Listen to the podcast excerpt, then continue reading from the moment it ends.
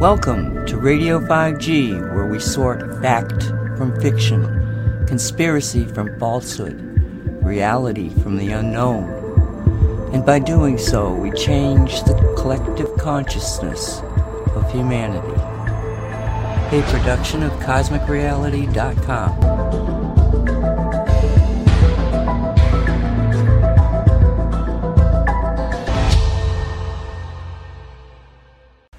Welcome to Radio 5G's Cosmic Soup Show. Mark Joseph will join me in the second hour to explain this name change. This is a pre recorded show to air on November 1st, 2023. My name is Nancy Hopkins, and our first hour will have Dean Henderson on the Higher Side Network with Greg Carlwood. To fully appreciate what you're about to hear, I think we should take a look at Dean Henderson. Dean Henderson is a world renowned political analyst, historian, and an author of seven books. Among the early truth tellers to be ghosted and deplatformed by social media giants like Facebook and Twitter, Dean's Left Hook blog had millions of views when it was deleted by the NSA in 2014 and again in 2019 by WordPress without explanation. Despite decades of threats and harassment, Henderson has never wavered from his lifelong commitment to revealing the evils of the worldwide oligarchy. After a three year absence from the web, Dean has begun reposting his left hook archives on Substack. In 2013, Dean published his seventh book, Royal Blood- Bloodline and Wet Echo and the Great Remembering. So let's take a look at Amazon's description, description of that book. Royal Blood- Bloodlines, Wetiko, and the Great Remembering delves into the history of the Royal Anunnaki bloodline, which arrived in Sumeria around 8,500 years ago. The Native American Cree word Wetiko means cannibal of the flesh and soul. Henderson tracks this savage bloodline from Samaria through Babylon, Egypt, and Rome to their current power base in the city of London. More importantly, he deconstructs the mythology used by this crown to keep humans enslaved and isolated during this relatively brief period in human history drawing upon ancient Lakota culture to remind us of who we are, Henderson sees a great remembering unfolding which makes this, this bloodline, this royal bloodline, very nervous. Illuminati Agenda 21, the Luciferian plan to destroy creation from June 2018, tells the story of the age old battle between good and evil. The first part of the tale identifies the Luciferian precipitate prep, perpetrators, perpetrators tracing their origins back to ancient Samaria and tracking their dominance over mankind through Babylon, Egypt, and the Holy Roman Empire, and on to their mo- modern day Masonic lair known as the City of London. Part 2 of the book brings the battle into recent times, where the Illuminati's Agenda 21 is quietly unfolding in an insidious, creepy way towards global fascism in their long awaited goal of a new world secular order, which threatens to strip us of our humanity, replace us with machines, and destroy all creation. Another book um, put out in July of 2019 is The Nephilim Crown 5G Apocalypse is an indictment of the computer revolution as simply the latest mechanism through which the royal bloodline families seek to control humanity. The rollout of their well tested battlefield weapon systems known as 5G represent the pinnacle of their use of electromagnetic fre- frequencies to literally remote control what these feudalists have for 8,000 years seen as their human herd. Since their intervention in Samaria, these hybrid fallen angels, the Nephilim, have usurped, steered, and plundered all of creation as self appointed god kings. The coming 5G apocalypse represents an opportunity for a great unveiling. The Greek meaning of apocalypse, the great unveiling, of not only the nefarious 5G deception, but the fraudulent Nephilim crown itself. The book is written with the hope that it contributes to this great unveiling so that humanity will seize this moment, not just to stop the 5G fourth industrial revolution of the Fourth Reich, but to emancipate itself from the crown overlords. Sticking it to the Matrix was an early one from June of 2012 and is a funny, irreverent book that is a practical step by step guide to both escaping and extracting from the Matrix. In sticking it to the Matrix, Henderson offers the reader the same insight that allowed him to retire at age 28, move to the country, and author this, his fourth book. Big Oil and Their Bankers is another book, and it pulls back the covers to expose a century old cabal of global oligarchs whose control over the global economy is based on control over the planet's three most valuable commodities oil, guns, and drugs, combined with ownership of the world's central banks. Henderson implicates these oligarchs in the orchestration of a string of conspiracies from Pearl Harbor to, Ken- to the Kennedy assassination to 9 11. He follows the trail of dirty money up to the food chain to the interbred eight families who, from their city, city of London base, control the four horsemen of oil and the global drug trade and the permanent, permanent war economy.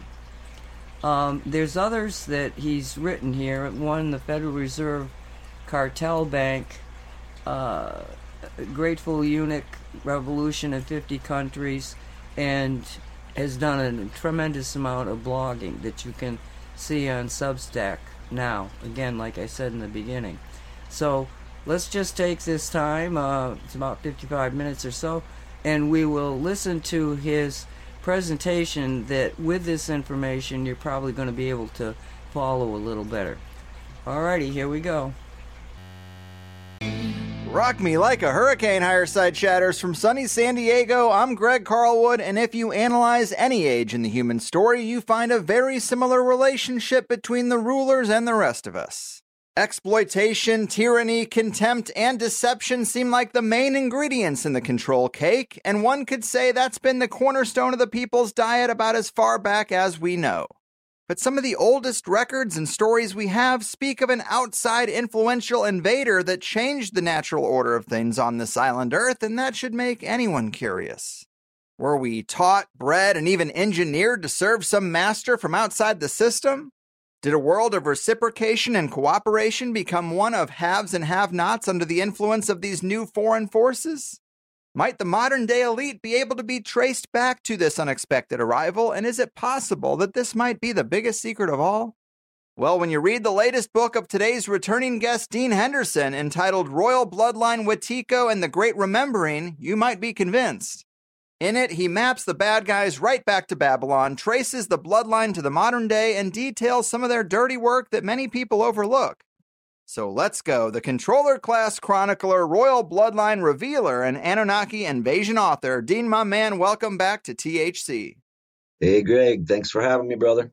Here, let's get into the book, Royal Bloodline Wetiko and the Great Remembering. You kick it off talking about the Lakota crazy horse, who you call one of the bravest men to have ever walked the earth, and this term, Wakan Tanka, Elaborate on some of these themes for the unfamiliar. Why start the book off this way?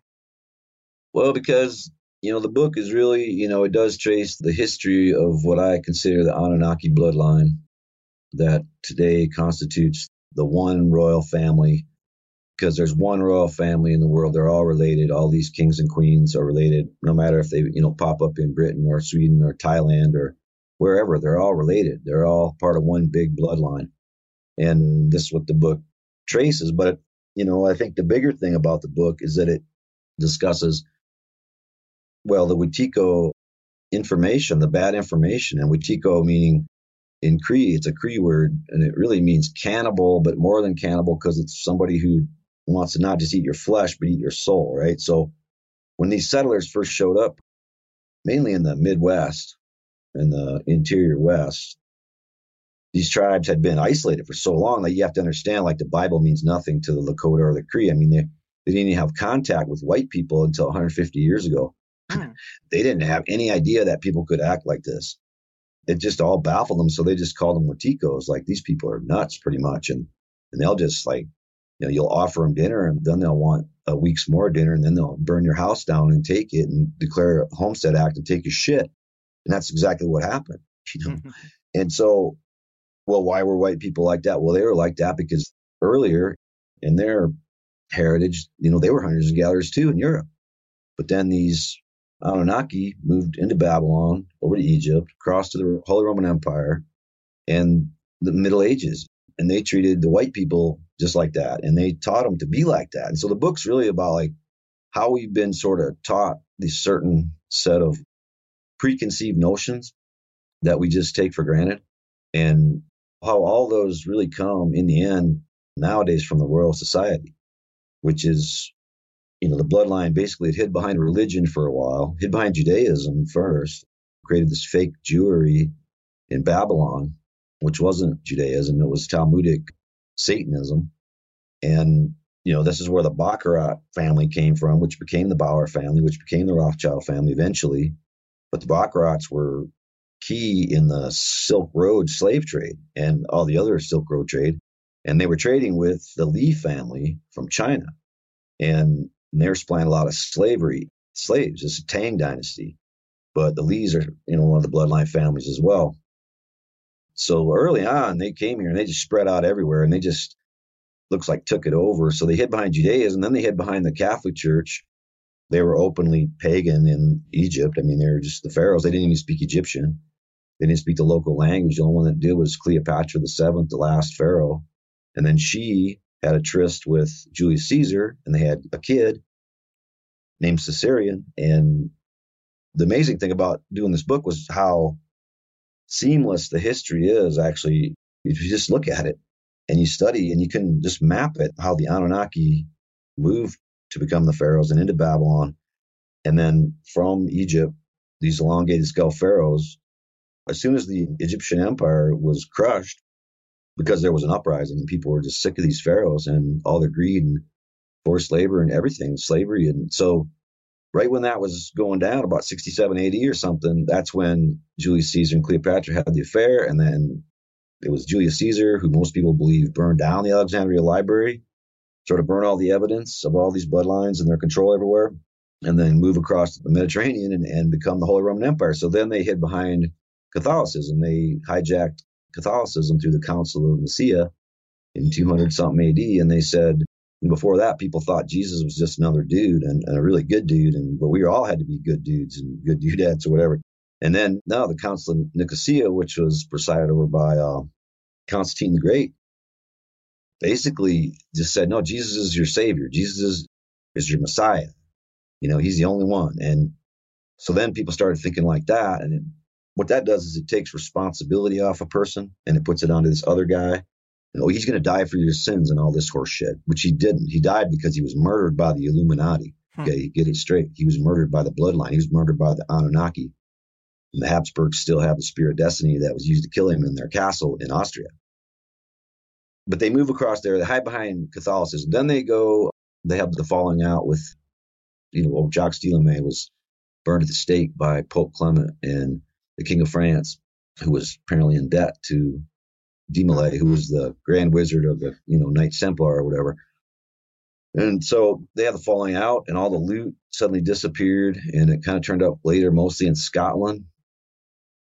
And then the Sinclair family, one of the bloodline, one of the members of the bloodline, or the St. Clair family, sometimes it's known as Sinclair or St. Clair, Remember that Sinclair is the big radio broadcaster in this country that controls almost every AM station now. Mm-hmm. So they're coming out of the closet. So you can actually now you can see these names coming up.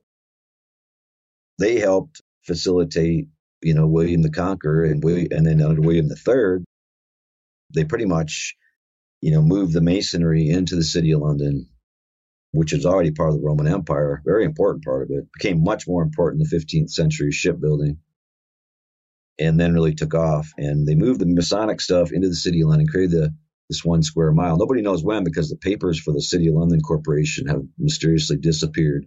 The charter does not exist. So that's interesting too, because it's probably 2,000 years old, this thing. But anyway, that's when they started to hide behind the Royal Societies and sort of the Anglican Church or Protestantism. And they actually funded Martin Luther because as a kind of a revolt against the Catholic Church, which had, you know, butted heads with. And the whole premise of Martin Luther also was, you know, you didn't need to do good acts to go to heaven. That's the Protestant thing, right? The Catholics believe, yeah, you have to believe in Jesus and God and all that, but you also have to live a good life. But the Protestants don't believe that. So that's kind of big because when you're a 8,500 year old hybrid alien human dynasty that lives like a parasite off humanity and the earth, you don't really want to be responsible for your actions, right? So that just takes that right off of you. And it's all you got to say is Jesus is your savior, right? And that's it. And that's all you hear from these evangelical people nowadays, which is just insane. And, you know, while they're driving around in their pink Cadillacs and, you know, God said I should live in a castle. And yeah, right. So huh. anyway, it's this kind of garbage that was inculcated in people, you know, throughout all this history of. So then they went, once the Masonic thing had taken hold in the city of London, that's when the Royal Society popped up. And so then they're not hiding behind, you know, the Judaism anymore. They're not hiding behind the Catholic Church. They're not even hiding behind the Protestants. Now they're hiding behind science. And so science is the new Messiah, right? Science is the new religion.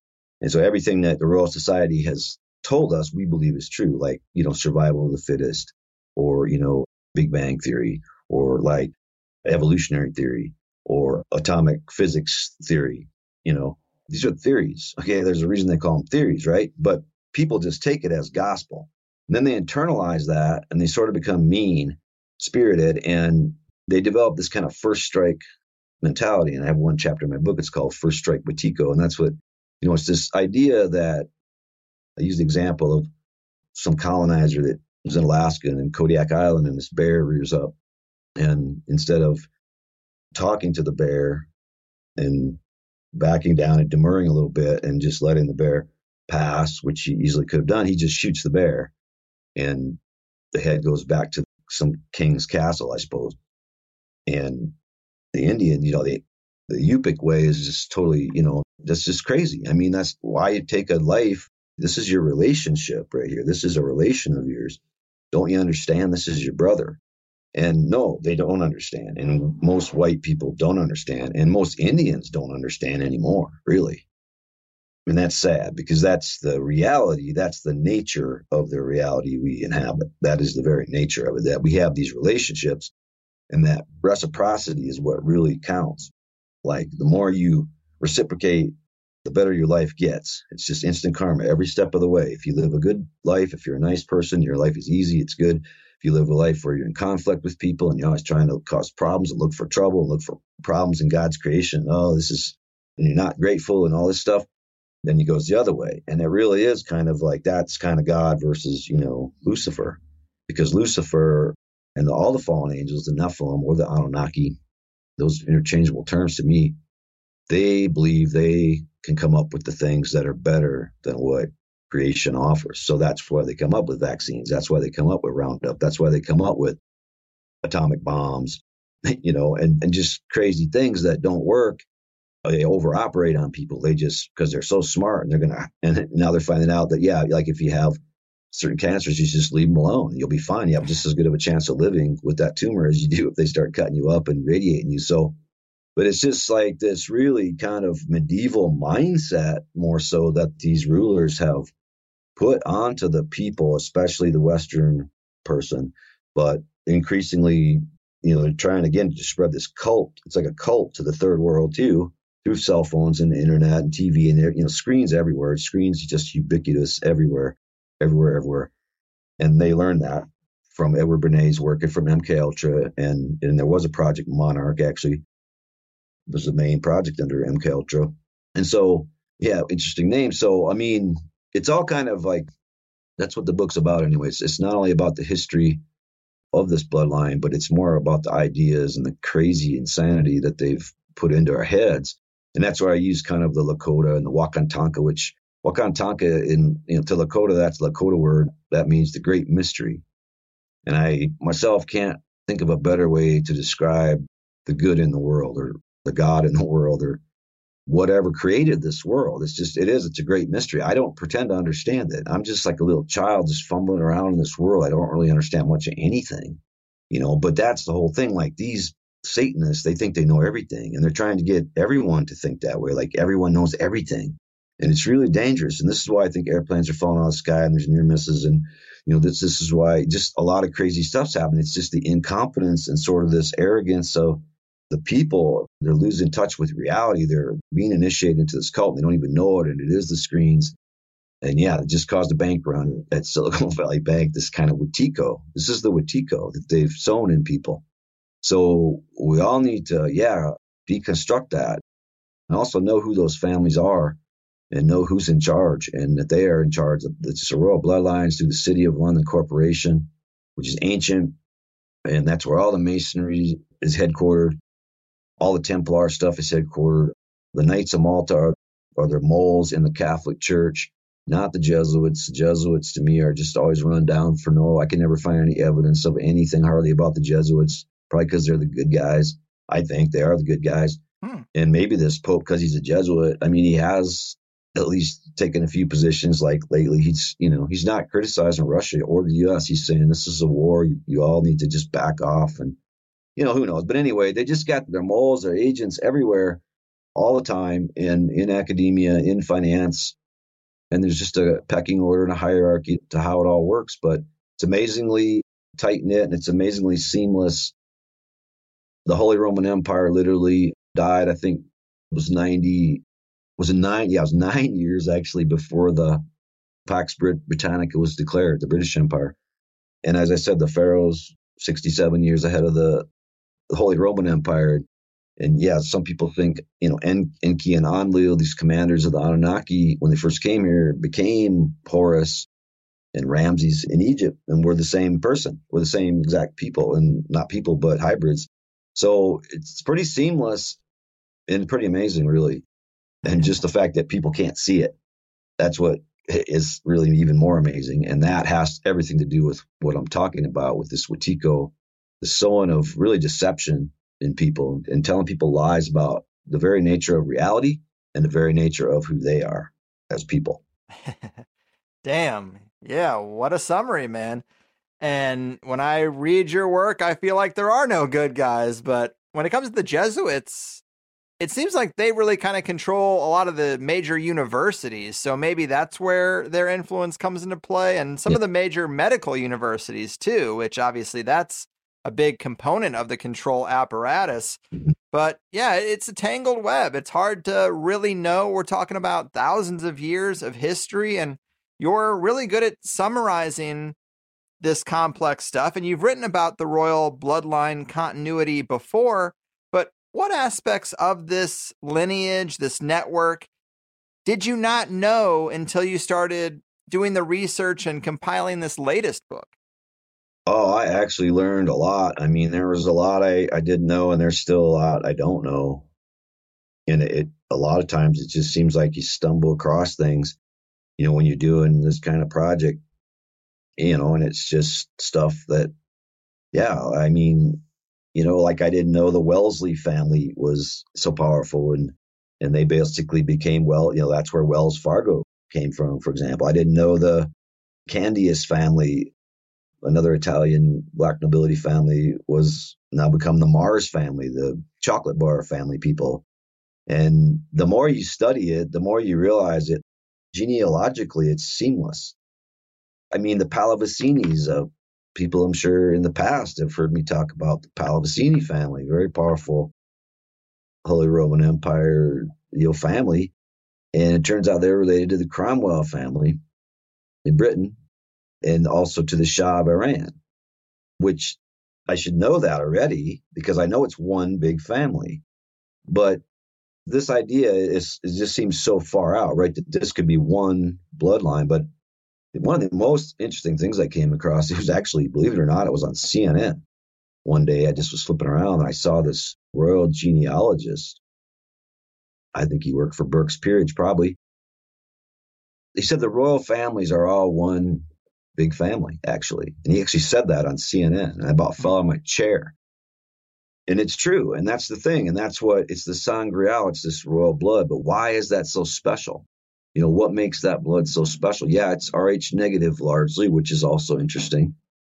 So it is different. And it could actually have a, maybe it has a blue tinge to it, thus the name blue blood. You know, I've heard that mentioned. I don't know. I've never looked at the blood of any of these people, but it's different.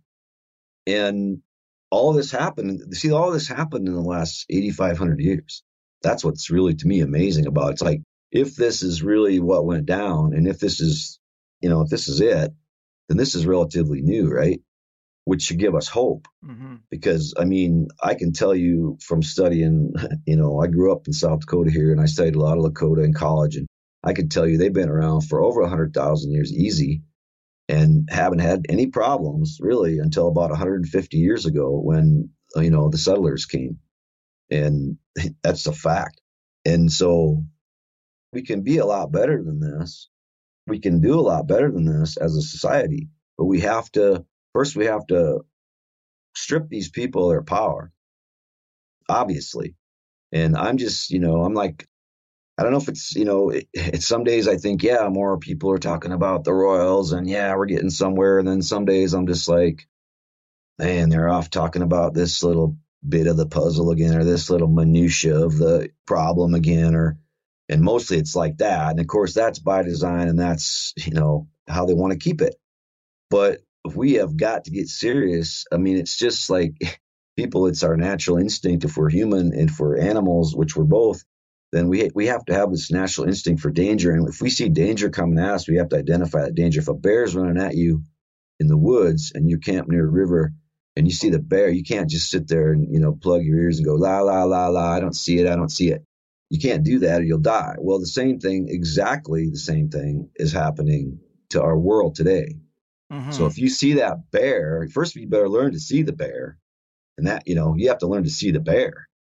you know, in this case, because they're telling you it's something else. They're telling you it's not a bear. They're in 6G, 7G, 10G, 15G. They're telling you, oh, this is, you know, an apple's an orange and a tree's a rock. And they're telling you, and this is what makes it really intense right now because the level of psychological warfare going on from DARPA, from the Crown. DARPA is just an agent of the Crown, from Google, which came out of DARPA, from, and it was called Mimics before it became Google Mimics, like get everybody to mimic everybody, right?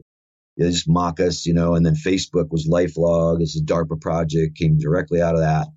And so all this is manipulation. All this is brainwashing people and making them dumber. I mean, technology is making us dumber.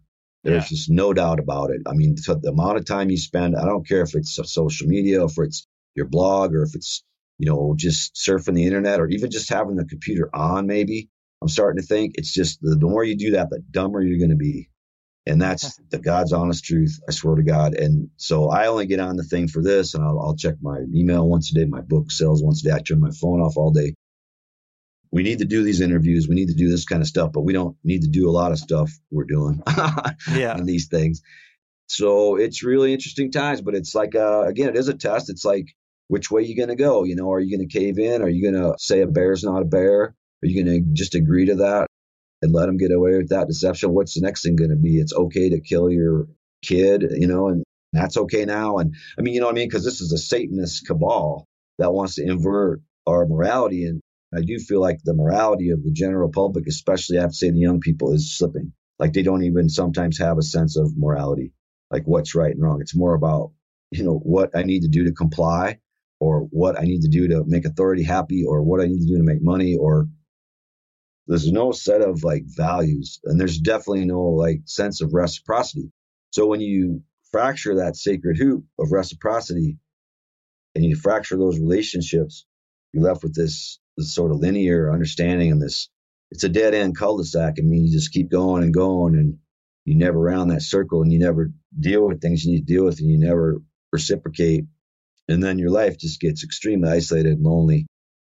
And that's the idea of technology it's a beast system. I think it is the beast. I think technology is the beast we're talking about. Now, the people behind the algorithms of this technology are part of that beast too, because their Wetiko mindset programs these algorithms in certain ways, and they're nuts. I mean, they're certified Satanists. They may not even know it. They don't even know a lot of them that they're Luciferian, but the way they act, take a bite out of the apple, mock God, move into agriculture from hunting and gathering. But one of the things, you know, I learned in this book I read about, they were forced in, people were forced into hunting and gathering. So it wasn't so much that, you know, humans' fault. It was that we were literally forced into hunting and gathering by the serpent and tempted out of the Garden of Eden, which was hunting and gathering, which was so much easier and so much better and so much more about reciprocity. And you counted on everyone. You know, it was clear in your tribe that everyone was equal, that there was no hierarchy. It was pretty anarchist, really, like leave people alone, they leave you alone, but with a kind of an anarcho syndicalist, definitely bent because they help each other. Everybody had free healthcare, everybody had free education, everybody got to eat. A hunter ate last because the hunter knew that by eating last, he'd gain more respect and he would, that sacred hoop would stay intact. That's the good red road that you walk. You have to walk a road in this life and you pick your road and it's either the good red road or it's a road that's lost and it's all about the value system. It's all about your values. It's all about mm-hmm. what you mm-hmm. value. You know, what do you value relationships, reciprocity, or do you value money, material things, all these things that happen, starting with us settling into agriculture. Because you know, when you settle into agriculture, you get more stuff. You have a place to store the stuff, right? You're in competition with the next guy across the fence all of a sudden, where you used to work together, right? Women, the status of women crashed under agriculture I mean, that's when women really took a hit. I mean, in hunting and gathering societies, they were equals. They were on the councils. You know, it was always old men, old women that were the tribal councils. They didn't have chiefs. That was a total foreign, again, Wetiko concept that there would be this one person that ran your whole damn tribe. I mean, that, that's just not the way it was. But, you know, nowadays they appoint, the BIA appoints the most corrupt people as the chiefs or whatever the tribe. Sure. Yeah, that's one of the most unique aspects of your book and your take on a lot of this stuff is that the Anunnaki arrived and then forced humanity into agriculture because usually it's framed as a good thing. A lot of researchers call them the culture seeders and consider agriculture to be one of the big positive things they taught ancient people, along with mathematics and science and all kinds of other stuff. And I think that's an interesting take. I mean, you yeah. lived on a multi generational farm, you had another farm in the Ozarks, so you know that that's not necessarily the easiest lifestyle. And it's really hard for us to get an accurate picture of an unadulterated system because we've been in this one for so long. Yeah. But there's another section in the book that I really liked where you break down the history of crown slavery and the British East India Company from the Kingdom of Castile invading the Canary Islands and workers not being able to own land but having to work on crown owned land. Mm. That not only comes up in sugarcane, cotton, tobacco, rice, coffee plantations, but also just in agriculture itself because the king is like, This is my land. You can work it and then give me the crops and then take what's left if I have anything left that doesn't fit in my storehouses. Right. But you also have this really good breakdown of the history of the Congo, which contains most of the world's rare earth minerals. And it's still being mined by slaves today for our smartphones, electric car parts, and a lot of other modern technology, including most of the green stuff, which is a real mind fuck right. for a lot of people because we think about slavery as this thing in the past and oh my god that was so terrible. How could people live like that? We would never live like that today. You are living like that today. Yeah. You know half the things you use throughout the day come from these slave systems over there in the congo. But i didn't know much about the names of the people and corporations involved and i hoped you could walk us through some of that history and crown puppets like Mobutu, Sese, Seko, and companies like Glencore, which are now kind of running the show. Right. Yeah. Well, you know, the Congo was always the fiefdom of the Belgians. You know, it was the only country the Belgians had really in Africa. And I shouldn't say the Belgians, it was the Belgian crown, which were Habsburgs, you know, and it was King Leopold for most of that time. And The Congo, yeah, I mean that's really why there's this huge war in the Congo today. That's it's killed like six million people in the last 15 years, and it's worse than Pol Pot. It's worse than Hitler. I mean, it's a genocide, and nobody talks about it. And you're right. The reason they don't talk about it is because all these rare earth minerals are coming out of there that run all our laptops and all our phones and all our electric smart whatever, which we think is so green. So yeah, I guess six million deaths. That's not too green, but it's more than that. It's got copper. It's got a lot of stuff. It's got magnesium. I mean, it's probably the most, you know, mile per mile, definitely the most mineral rich country in the world. And that's why when they finally, you know, threw the Belgians out in decolonization, Patrice Lumumba was the guy that was popular and he was the guy everybody wanted to be prime minister. And, you know, then he was assassinated. And some people think it was Frank Carlucci, who was Reagan's defense secretary, you know, who actually assassinated him and could be. I've definitely come across that. So they took out Lumumba and they installed, yeah, Mobutu Sese Seko, who became a billionaire and he just opened his country up to the mining giants. You know, in that part of the world, it's really all led by Anglo American Corporation, which is the Rothschild Oppenheimer conglomerate that owns De Beers, diamonds. It also owns it's a gold processor. There's one company that processes all the gold in the world, literally. And anyway, they own it. I can't remember the name right now. It's in the book. But yeah, and so, you know, a lot of it was those interests for sure. And those interests were established early on in South Africa. I would argue, you know, during the Anunnaki invasion, that far back, because South Africa was where a lot of this stuff happened. A lot of the, I think, some sort of technology that allowed them to levitate this, whatever they were after, back to the Nibiru. You know, and that's probably explains Michael Tellinger's findings of those weird sort of gyroscopic, look like cattle corrals, but they're not all over South Africa because I think that was a way to transport stuff back up. But but that's been a long time, you know, in South Africa. And of course, Congo, you know, it's not very far from there. It's not very far from Zimbabwe, which was Cecil Rhodes' fiefdom. And for the same reason, I mean, that area is just really rich in minerals. But yeah, the East India Company, I mean, that was that was chartered by the Tudor family, one of the bloodline families. They ruled, and then the Plantagenets ruled after that, and the Windsors are still Plantagenet blood. I mean, again, it's one big family, so they're all related. The Tudors are related to the Plantagenets too. There was this big like eugenics project in Normandy uh, that you come across in the 13th, 14th century, where all these families came, and then the banking families also came from Venice, like the De Medicis and the Lombards and the Bards, which is what Queen Elizabeth, her family actually is. She's a Venetian banker, you know, blood.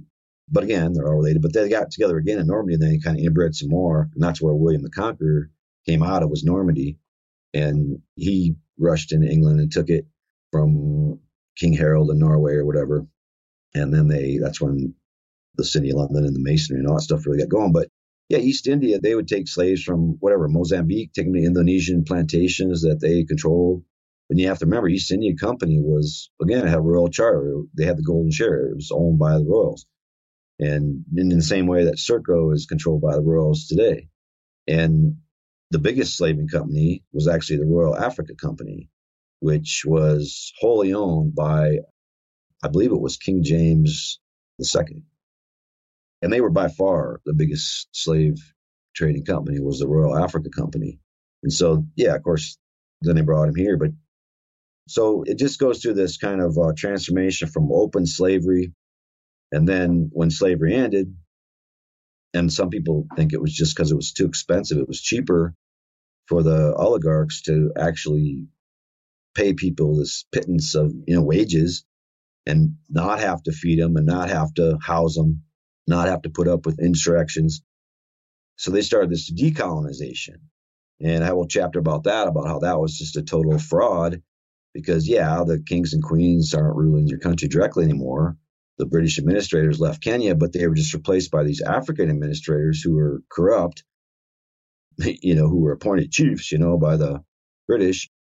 And then they just continued to work right away with the IMF, which was set up post World War II, right about the time of decolonization, right? So You go from open colonization to sort of financial parasite colonization, right? Where you sink these countries into debt and people like Mobutu run the country. Mobutu gets rich, siphons off IMF loan money, sure, siphons off a lot, just total corruption. They put the money back into the offshore bank system, which is controlled by the city of London, of course, as we know, through the Bank of England numbered accounts.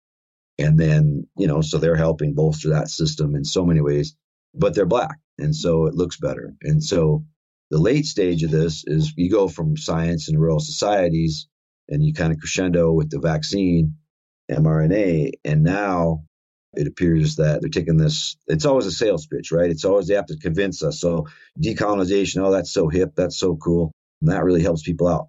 Yeah. And then, so now it's the woke movement. And really, the woke movement is what they're hiding behind now. It's gone from the Royal Society and its science, which, yes, is still kind of God. I guess science, you know, they're fake science. It's all fake science. It's a mockery of science. What they call science is a mockery of science. Okay, just to be clear, we're the scientists. The Indians were the scientists. The Lakota were the scientists. Okay, so just to be clear, and it's very important. Well, then you find all these guys like Malthus and you know John Malthus, Thomas Malthus, Thomas Hobbes, all these philosophers who came up with all these crazy ideas, you know, that were kind of cast upon us. You know, the British literary, you know, literati, and all these people were supposed to think are great writers. They were literally like Hobbes was a math instructor to Charles Prince of Wales of the Cavendish family, for example. You know, Malthus was a member of the Royal Society. His grandfather was Daniel Graham, who was an apothecary pharmacist to Kings George II, George III, graduated from Cambridge. You know, all these guys were literally taken around by the royal bloodline and their ideas were promoted. And of course, their ideas are just garbage. I mean, you know, Hobbes is a quote from Hobbes Force and fraud are in war the two cardinal virtues. Covenants without the sword are but words and of no strength to secure a man at all. When all the world is overcharged with inhabitants, then the last remedy of all is war, which provideth for every man by victory or death. right? War provides, huh? Okay. These are the, and they're still teaching this bullshit at every university, philosophy 101 department in the country, probably. Yeah. To my knowledge. And this is the kind of Wetiko mindset that we're talking about here, this really twisted view of the world, really full of fear, right? Just full of fear. Yeah. Just had to shoot the bear because I was so scared. And I lived my life so scared. And it's, but that's the way they are. And they're the most pathetic creatures you'd ever come across, but they run the world. Yeah. And somehow we have to change that to where the smartest people run the world.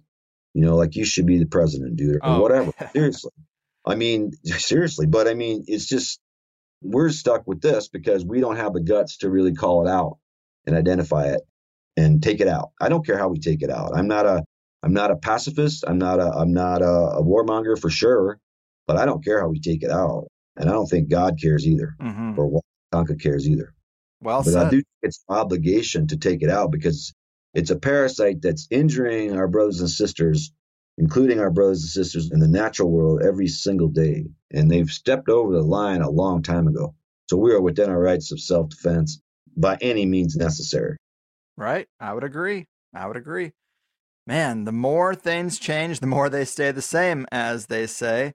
And that's a really good breakdown of the history of the exploitation of Africa and slavery. I mean, the only difference today is that they keep the slaves in Africa and bring the product here instead of bringing the slaves here to work on creating the products in our own backyard. I mean, that's really the only difference. So Yep. the fact that people want to pretend like we're all equal and and they love humanity, it's like, well, you're not doing shit, honestly. You know, you're actually buying the products Yeah, it's a cover. It's it's a cover. Like I say, it's a sales pitch, right? So what passes as woke, like people think of that as progressive.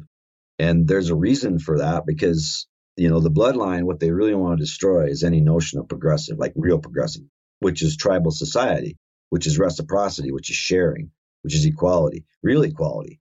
I mean, they talk about equity, but I've never seen the lives of black people in worse shape in this country. I've never seen the lives of the native people on the reservation 100 miles from here worse. I've never seen it worse. And yet they gave lip service to the the color of your skin, they give lip service to your gender or your transgender. They don't care. Look, this is just all it is is a sales pitch. And then, yeah, a certain amount of the liberals buy into it, way too many of them, and they internalize this kind of wokeism. But it's actually very reactionary and capitalist in nature because it's defending capitalism. What it's saying is don't talk about class. You know, no, no, no, no, don't talk about class. We want to talk about race. We want to talk about gender. We want to talk about your pronouns. We want to talk about as many pronouns as we can so we can divide you just that much further along different lines. And we just want to fracture this whole society because the only thing that unites a society is when you start talking about class, when you start talking about the rich and the poor and the middle class, and the middle class and the poor having something in common, a lot in common, everything in common, really, in this fight against the rich who have already stolen our property. So, you know, as far as, oh, we can't redistribute the wealth. Well, that already happened. Your wealth was redistributed among the wealthy already. Your land was stolen. You don't own any land, and nobody owns any land anymore, hardly. 200 years ago, a lot of people owned land in this country. What happened? Well, they stole our land. They stole everything. So we need things like land reform. We need things like, you know, really radical, really progressive things. And this is the worst enemy of the oligarchy. So they have to create this woke movement. It's perfect, right? It's perfect. So they create this woke movement eventually this will just discredit progressivism for a long time. Again, they do this all the time. And they'll take it down a notch, and then nobody will want to talk about real socialism or real anarchism or real justice systems that we can create that were more like the tribal people had. No, we'll just fight against each other on Facebook about transgender issues and racial stuff and patronize black people. I guess patronize women. I guess that makes you feel good. But you know what? That's racist to me. I mean, these are the most racist people, these woke people, which is also, hey, they invert the language, right? So the woke people are actually the zombies. And the people who are sort of backwards and aren't woke, we're the woke people. Just FYI. Pretty obvious. yeah, yeah. Really good point. Again, and part of it may be that's just a test for us. You know, it's God testing us. God saying, well, these people had a tough life there. They're going to come back. They're going to challenge you. You're going to have to call them out. If you don't, you're going to get drugged down with them because in the end, people have to start taking some responsibility, some personal responsibility for their actions, and you know, be willing to say they're wrong, be willing to say they're sorry, be willing to admit fault, be willing to just be humble. You know, we just got to get back to this place where it's about the Wakantanka. It's about the great mystery. It's about we don't know, man. We're so blessed, but we don't know. You know, mm-hmm. and this sense of wonder that we just we're losing that. We're getting cynical. We're getting jaded. And that's all being pushed by social media and the way people talk and the words they use. And it's all, you know, etymology is a huge weapon right now. Notoriously, there's seven sacred sciences of the Nephilim, and one of them's rhetoric, and they're really twisting our language up right now. So you do have to be careful what you say because words have great power. A lot of people literally think the Wakantanka, you know, or the in the case of the Australian Aborigines, they literally think you know, saying the world into existence by words, through sounds, through words. So you have to be really careful, especially right now, the words you use and everything, because it's all deception. I think my analysis in the end is that they're on their last leg and that we are going through what I've called the Great Remembering. And that reason I call it the Great Remembering instead of Awakening, it gets obvious in the pages of the book because I'm referring to ancient cultures who knew this stuff and then we forgot it somehow. But we are going through that and really fast, actually. And a lot of people are waking up and they know it. So when your own kid's writing a book called Spare, you know, it's not good. and yeah, we just have to be brave. And if you're brave, things turn out well. And you got a lot better chance of surviving brave than you do scared. Okay. So if you're worried about your life and if death's a big deal to you, which it's really not and shouldn't be.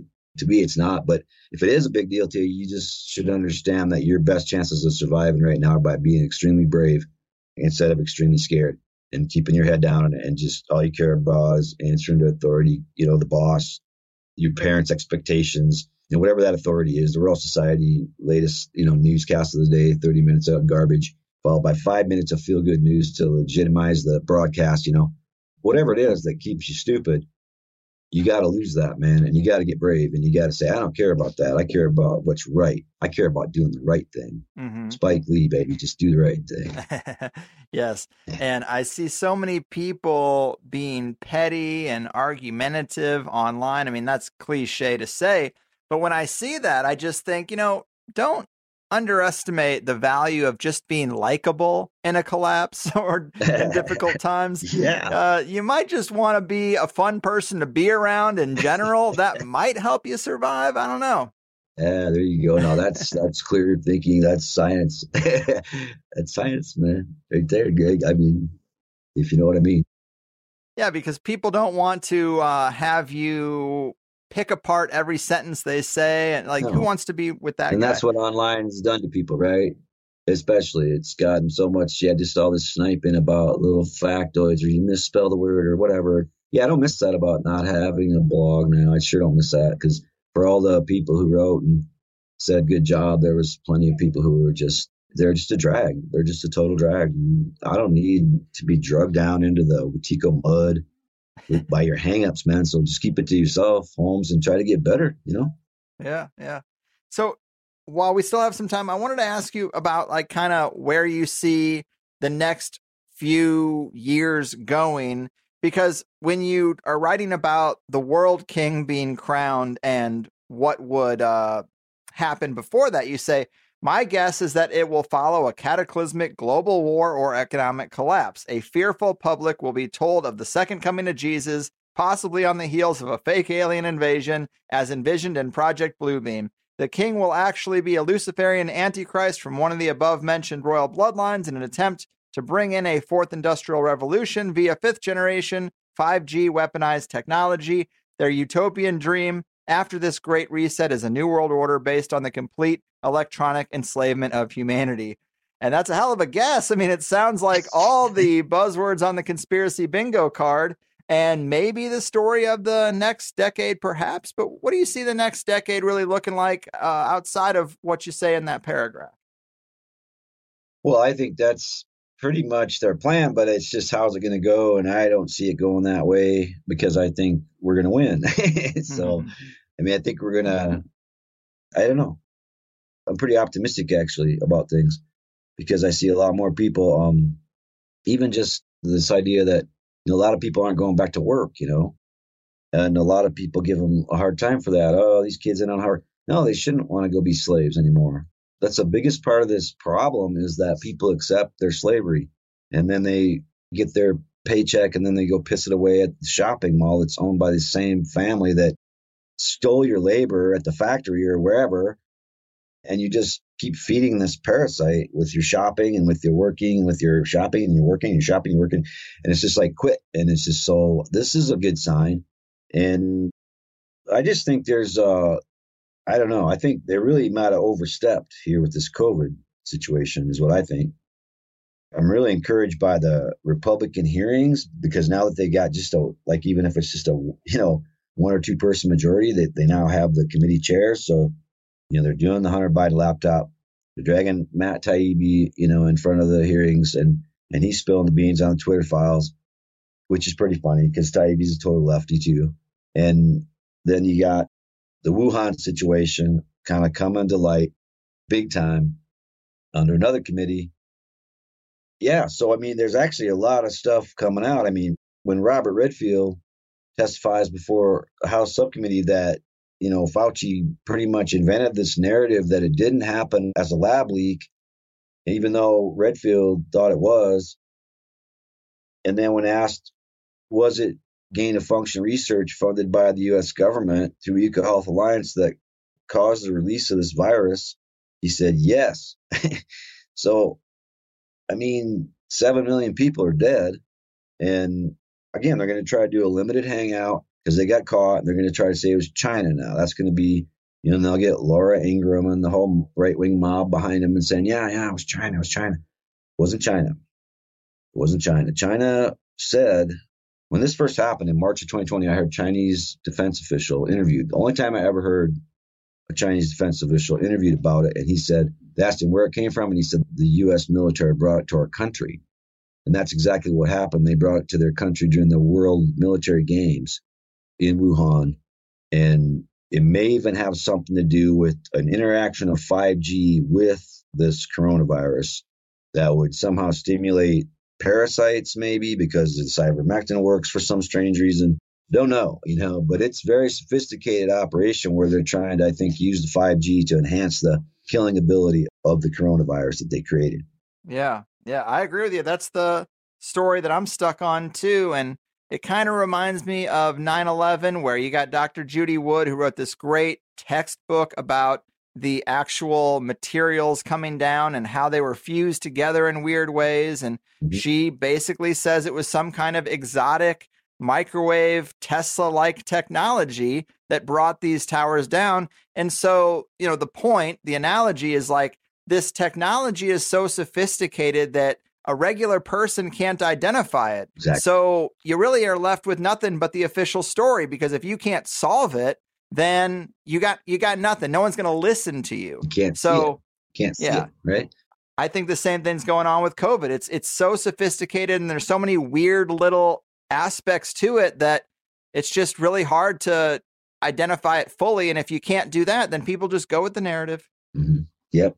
But it has something to do with that transition from fossil fuel based economy to an electromagnetic economy. Okay.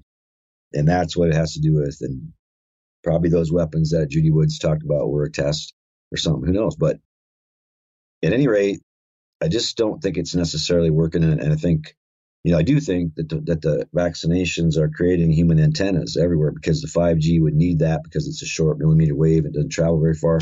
So you got to have people with mRNA vaccines in them that'll act as our antennas in between the towers. I do yeah. really believe that's for sure true. And um, that's where the graphene comes in. So maybe that's even the biggest part of it. Maybe you know it's not a depopulation as much as it is uh, advancing this fourth industrial revolution. But also, just that being said, I don't think it's working, and I, I think a lot of their stuff's not working, and this probably won't work either. I also want to just say you do talk in the book about being a terrain guy and not really being into the germ theory, but then we also have to rectify that with something can be made in a lab that makes people sick. So, I mean, both things yeah. can kind of be true. That's another division going on in the conspiracy world. Sure, sure, yeah. Um, and I, I think viruses exist, but I just think um, I think they're in us all the time. You know, I just think they're naturally occurring. Right. Um, we have we have anthrax in us, man. you know, we have everything. well, I was always taught that when you shake hands with someone, you transfer like 10,000 viruses between the two of you. Mm-hmm. So it's like Probably. I'm not saying they don't exist, they just don't necessarily make us sick. There you go. That's what I'm saying. And and I'm saying that yeah, all them guys again, if you look at Louis Pasteur, member of the Royal Society, right? Um all them guys and and it's just never been proven and it's it's you know really a virus can't travel between an animal into the human population without being manipulated. And that they know that already, even the virologist types. But yeah, I just think a lot of uh, what passes for for pandemics and and you know sickness and black plague and all this different stuff, I just think it has more to do with the unsanitary conditions, which again start with agriculture and then get worse with cities because cities concentrate people. There's open sewers now. There's common, you know, there's garbage dumps, big garbage dumps, not just one, you know, little tribe and they move on. Yeah. So it's a lot. It's a it's an indication of the, a lot of bad decisions we've made. Uh, yeah, from those from those benevolent aliens or whatever. But so I just think a lot of it is is just you know, and that and that was the understanding before, um, before, you know, um, germ theory came along, which is again relatively recent. It's only 150 years old, or whatever. You know, before that, it was miasma theory or terrain theory, or there's different things they call it. But they all for for 100,000 years. I mean, people thought that you know the reason you get sick is because you get poisoned. Yep. And if you look at the crown, it's like they have an apothecary, right? Well, the apothecary, uh, back to them, is basically like a witch, and they study all manner of different ways to poison people all the time and they always have. And so those apothecaries are now our scientists, are you know at, at the CDC, and and what are they doing with gain of function research? Oh, the Wellcome Trust, which is the Crown's biggest medical charity and the biggest medical charity in the world, along with DARPA, is funding gain of function research, which does what? It, it just it attacks people and it poisons people. You're poisoning people. Yeah. So and, and, and a lot of people think, you know, the, the, for example, the polio epidemic coincided with the release of DDT in California. Yeah. And a lot of, so there's a lot of evidence actually that, that no, the old timers were right. And, and it really is about just every time they poison you, they have to come up with some excuse. Like this time, I think they poisoned us with 5G and, and they just turned it on and then they had to have like a backstop. So they released this virus and maybe they did some more tweaking and, and made it interact with the 5G to make it more whatever. But but they knew people were going to die anyway of the 5G, and so they had to have a cover. So this time, yeah, it's a coronavirus this time, and a common cold. And by the way, coronavirus, uh, crown, corona means crown, right? In Latin, and uh, virus means poison, uh, venom or venom. And there's some people think this is snake venom involved with the Wuhan thing, and it could be too. I don't know. Yeah. But they poisoned us again. That's what happened. And Right. it does and but yeah, but by saying it's germs and you know, then it's like on us and it puts the it puts the onus on us, right? And it's your fault because you didn't, you know, clean whatever, keep clean, whatever. Uh, no, it wasn't us. We didn't, you know, we just dumped all this in the river over here. This big railroad thing blew up and we blew it up, vinyl chloride. But no, no, it wasn't us. It was your fault that you succumbed to a virus or succumbed to cancer. You're weak. You humans are weak. so it's all, yeah. I, I do tend to definitely think, and, and increasingly, and I think after writing this book, even more so, I think that that yeah, pretty much it's terrain theory, and pretty much every virus, every germ, everything they say is bad for us. Um, I mean, there's a war on on on biology. There's a war on the biotica. There's a war, you know. That's why you get antibacterial soap, right? Because there's just it's again, it's just part of their war on everything, on nature, and germs are a part of nature, and what they could call germs.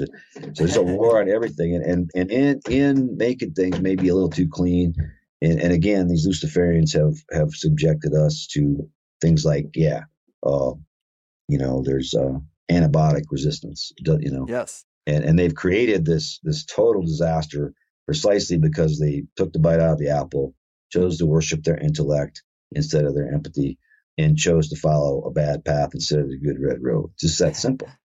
Amen. Amen. And now we walk around with the device with the bitten apple right on the back of it, and nobody blinks an eye. Nobody thinks about it.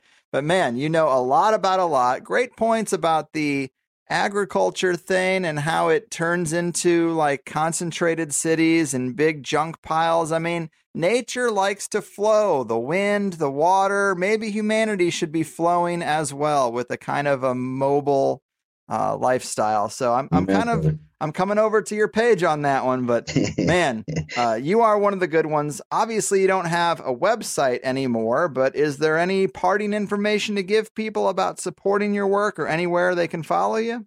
just uh you know if you if yeah i got i guess uh yeah this so the the latest book is uh royal bloodline Wetiko and the great remembering and uh it's about a month out there on amazon now but yeah all my books i got seven of them they're on amazon just just type in dean henderson amazon um you can also get it at barnes and noble um you can go to your local library have them order one which i always encourage because then you don't got to pay for it yourself but you know your whole community will be able to read that book that way and and and uh different ways but but yeah, that's about it. And I uh, appreciate you having me, uh, you know, Greg, and you're one of the good guys too, man. So happy travels. And, uh, you know, if you need to take a detour uh, up to the Black Hills, uh, I'll be here. Cheers. I appreciate that. Well, keep fighting the good fight, man. Nice talking to you again. Take care out there. All right, you too, man. Take care. Let's take a moment to thank the people who make intergalactic distribution of this show possible. Mystical Wares in Mount Vernon, Washington. Yes, folks, Mystical Wares is where the Jedi Knights shop when they have their annual field trip to planet Earth. After annihilating battalions of stormtroopers and blowing up the Death Star, they deserve an all out shopping spree, and their supplier of choice is Mystical Wares in Mount Vernon, Washington, an oasis of light in an otherwise dark universe. I spoke to Master Yoda the other day and asked him where he buys his shungite. He replied, Tell you I will, and not belabor. Mystical wares. I also pick up spare parts for my lightsaber. So there you have it, folks. If it's good enough for Master Yoda and the Jedi elite, it's certainly good enough for the rest of us. Mystical Wares in Mount Vernon, Washington. Online or on location, you'll be sure to give them a standing ovation. I am Ani, mad as the day is long, Avidician. This was Metaphysical Martini, a production of Cosmic Reality Radio, to whom we are most grateful. Until we meet again, my darlings, get involved in local politics, learn to identify the dirty tricks within the matrix, and above all, let the spirit inhabit the human. Scalar energy is demonstrating how good health depends upon balanced and stable human and animal energy fields. Test it out for yourself with a free weekly 12-hour remote session at mysticalwares.com slash scalar dash healing. This is an ongoing program allowing you to pick and choose the scalar energy treatment you want. Thus, you must register weekly for the session presented every Friday. Experience the future of medicine now for the free sessions or sign up for one designed specifically for you. Go to mysticalwares.com slash scalar dash healing. And remember, you must sign up weekly and receive the confirmation email or text confirming the session. Experience the future of medicine now. And welcome to Radio 5G Cosmic Soup the Cosmic Soup Show. Um, we're doing this and we're going to explain it in a bit. I'm Nancy Hopkins. Mark Joseph is with me. And um, you've just listened to uh, Dean Henderson. And what's the guy's name? I, I wrote it down, but I'm not sure. Greg Carwood? Is that it? Carlwood, something I got to look it up too, but it's the Higher Side Chats. He's always had amazing guests, uh, San Diego based, you know, that biotech place. Um, and he's interviewed um, Henderson uh, numerous times, and he does have a subscription hour too. But Henderson's so much in not not YouTube, but Rumble, especially BitChute. He's all over the place. So yeah, this is great. Yeah, I went to his Substack. He's got a Substack up now, and uh, I just went over there. I'm not into. I don't. I'm not member of it, anything, and I went over there, and there's like yeah, he's been talking to everybody. There was uh, a lot of the names I knew that he, you know, videos, radio, whatever, podcasts. Um, but he's very, he's well, he's he's he's very. Let me just do this because I'm, I, I, we're going to do it at, at the beginning of it, but I gave a, a I'm, I'm going to in the, when I set up the first part of this hour, I'm going to give you a little bit of a background on him. But he actually had his website taken down by NSA. I've never heard of that one before. You know, so it's like this guy is definitely on target if they're going about that. You know what I'm saying? And he is, um, I found him to be you can't follow everything he's doing unless you've been following him. He puts so much out there. But what I really appreciated about it was his ability to, and I, all these guys that do the the deep dive into the history of it, you know, it, it's like a, an average person's going like, "What are you people talking about? Reptilians and you know the KM, the uh, Khazarian Mafia, and where are you getting all this? You know." Well, when you listen to him, you know where you get it. You get it by a deep, deep, deep dive into history and not the history you've been taught, the history that's real. So um, deeply appreciate it. But we, we just got talking about what were we talking about when I said, well, let's just start the show. Um, the name, partial name change of, of the. Oh, right, right. The name change. Yes, yes. Um, Mark had, had suggested a name change to Radio 5G because Radio 5G is, when we started it out in February of 2019, that was the very biggest problem that was right on the horizon because the potential capabilities of the system was such that you weren't we none of us would be free ever again because they could watch everything but the reality is, it didn't quite work out the way they planned. Um, in order to be able to get the kind of control and the kind of, of technical capability, they were burning up the electric grid. So they either punted or they used as as uh, Dean Henderson is is suggesting that they they actually did get yeah it's working it's up there it's doing damage we know that but was it really so much that they pushed the 5G in order to try to get it out there and that's in pushing it they didn't quite get it. Oh dog's after something. Um, they didn't quite get it to the technological stability that they needed to do this in a quiet way so nobody would know you know? It's it's it goes back to the concept of the uh, you know the frog in the water. If you turn the frog put the water on cold put the frog in it you can heat it up until you kill them they don't realize that they're about to boil and it may have been that that was the multi you know their real plan was to get that out there and then they couldn't. So what happened was that you woke them, you put them in hot water, like you're dropping us in hot water. What are they doing? What is this? You know. So we had uh, an immediate response against it.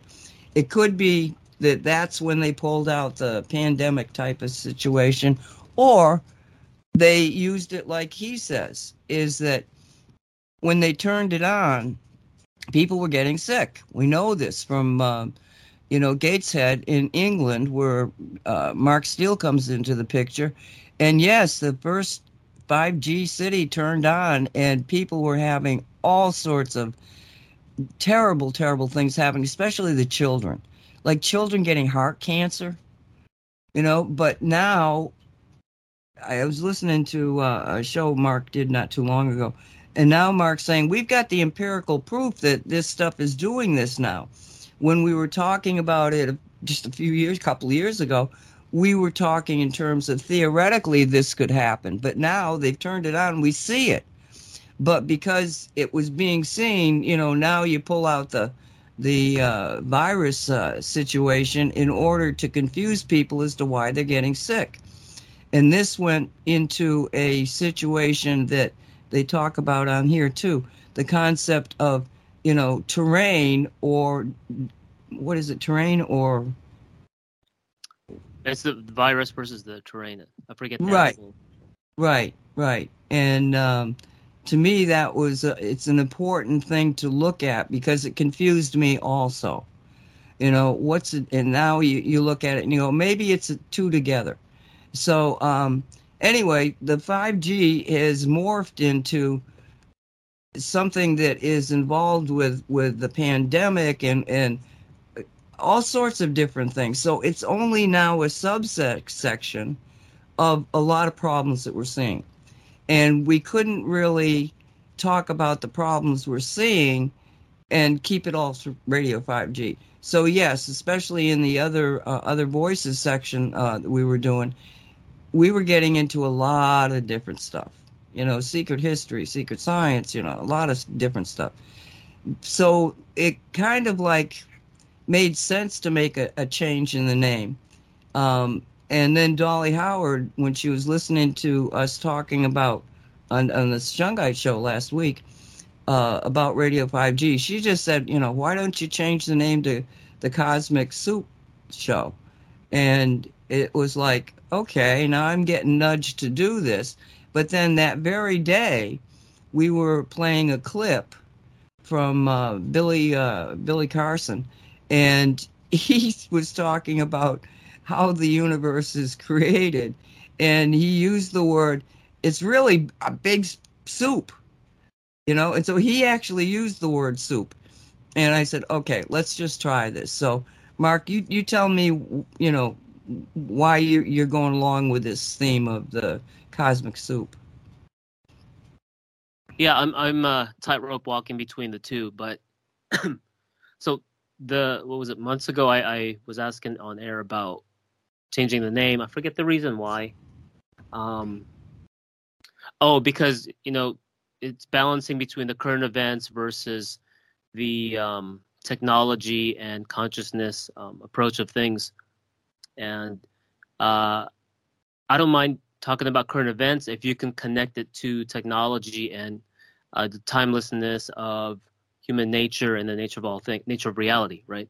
Which you guys do to uh, uh Aaron and uh, say what and um, cosmic reality.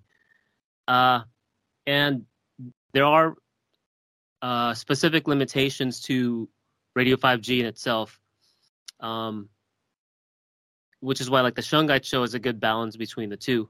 uh, and then so I really like when you first proposed the idea in email about Cosmic Soup. I really liked it because um, following people like you know Tony Tony Pantalleresco fighting nanobiotech for about 15 plus years, and then him introducing Sabrina Wallace, which is like you don't even need the nanotech; it's just frequency, and taking this stuff in your body and using it as biosensors. Uh, and you can follow her on Odysee, the Odysee channel, uh, PSI Synergy. Um, so it, it is a soup if we're all frequency, you know, we're, we're consciousness basically, uh, and and um, we're structured frequency. So it is a kind of soup in a way. So I like the idea of being playful about it, and humor is a uh, a strong angle to go with, and it it encompasses everything where we're headed towards New Earth, and uh, you know, people waking up, people growing up, as opposed to, you know, uh, falling falling asleep more or um, wherever they are on the path. But um, so I just had the idea of just keeping the two and having that bridge, and eventually there'll come a point uh, where you know um, one of the themes will stay. So yeah, I mean that that's where I am with it, and I think it's good. It it, it challenges people and expands their um, limitations and awareness. So, and then the idea of, of maybe having the um, Radio 5GB, which I think that that's a good story too. So maybe you can get into that later. Uh, I, I think it was with with the um, Shungite Queen Bee, right? But um, yeah, having having the two together because it is an emblematic symbol and um, what is as above so below that thing of how the way that stars are shaped and um, the rhythm of their creation is the same as our cells and how uh, we are formed uh, fractally. Um, and and Walt Silva does go into that in creating his various shungite advanced devices. So yeah, I think this is a good chapter. You know, uh, we're kind of filming this around the full moon time, and correct me if I'm wrong, but Halloween is a Tuesday, and November 1st is a Wednesday, which is when this will be aired. So, uh, I, I guess that's All Souls Day, right? So it, it, again, that's the balance between worlds. Um, yeah, so I'll leave that there as far as uh, my comment on that. Yeah, you're right. I didn't. I, I, I you're good. right. It's actually it's actually no, November first. Yeah. Yeah, Tuesday is Halloween. See, when I was growing up, we I can remember. I always thought that we were trick or treating on the thirtieth. I don't know why I got that into my head, and so it was. I thought it was the last day was, you know, on Monday, not Tuesday. But anyway, so yes, November first, this is playing. Um, I hope you guys had a nice Halloween. if you, it used to be my favorite. Uh, you know, but but now knowing what I know, it was like at that time it was all imaginary, but now a lot of the stuff that's out there is just scary. I mean, even the candy thing, how the how kids are bri- bribed to to, with all this candy, and the candy people make all this money, and it's like it it was de- really came out of commercial need. and you know, as you grow older, some of these traditional things that you follow are not so nice anymore. Because it, that's what we're confronting. Every time you turn around there's the dark side involved. So anyway um okay so where would you like to kind of start the show? I mean you probably you always take notes. You always got a way of going through this right uh, so I proposed this this uh, hour of, of uh, Henderson's interview uh, to you because I first heard him on um, Health Ranger Report. Mike Adams interviewed him uh, October 18th, so that's up in any kind of podcast app. Some Brighteon, I think on oh yeah, BitChute of course, maybe Rumble. I didn't check there. Uh, Henderson has the most interviews on BitChute. What was it? Um, he, he, does like a monthly thing with Jeff Rense, and the latest one from the 27th is pretty good. I did take a couple highlight notes, but I didn't detail what they were. So, uh, so he does visit Rense like once a month on like current event stuff. Uh, but the his best interview I think is with uh, Adams. So check that one out. I took a bunch of notes on that. And let me see the Substack uh, has a, a ton of his in, recent interviews, and like oh, just I've been gone a couple weeks looking into it, and it looks like he has some pretty recent ones.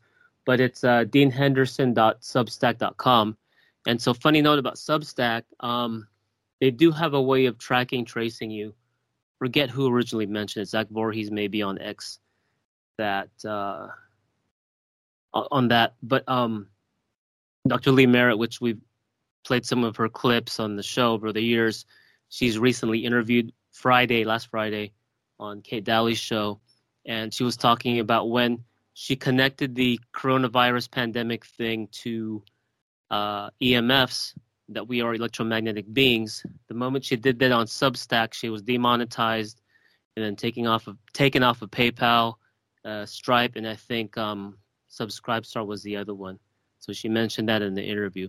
So that is her latest. I like to keep up with her like uh, once or twice a month of what she's been up to. And of course, Medical Rebel on um, what do you call it? Uh, Rumble. So I, I like um, I like Henderson's approach because I mean, you know, he does get into the technology stuff. So he has a book specifically on 5G and the connection to the bloodlines as a, a control mechanism. Um, so his approach is good because he traces it back to the root all the way when civilization first started.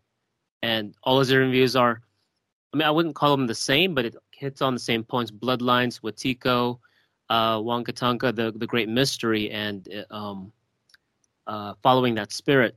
so, what I have a, uh, what do you call it? Context or syntax um, uh, um, disagreement with him as extensive and you know full on out is is and then this is being used as like a meme and like a thing that's always used. It's it's the term satanist. So from a christian point of view it's almost like anything you don't like you use that term. Now i understand that um was it some of the most uh evil ceremonies rituals? Because he did mention Babylon, the Talmud, right?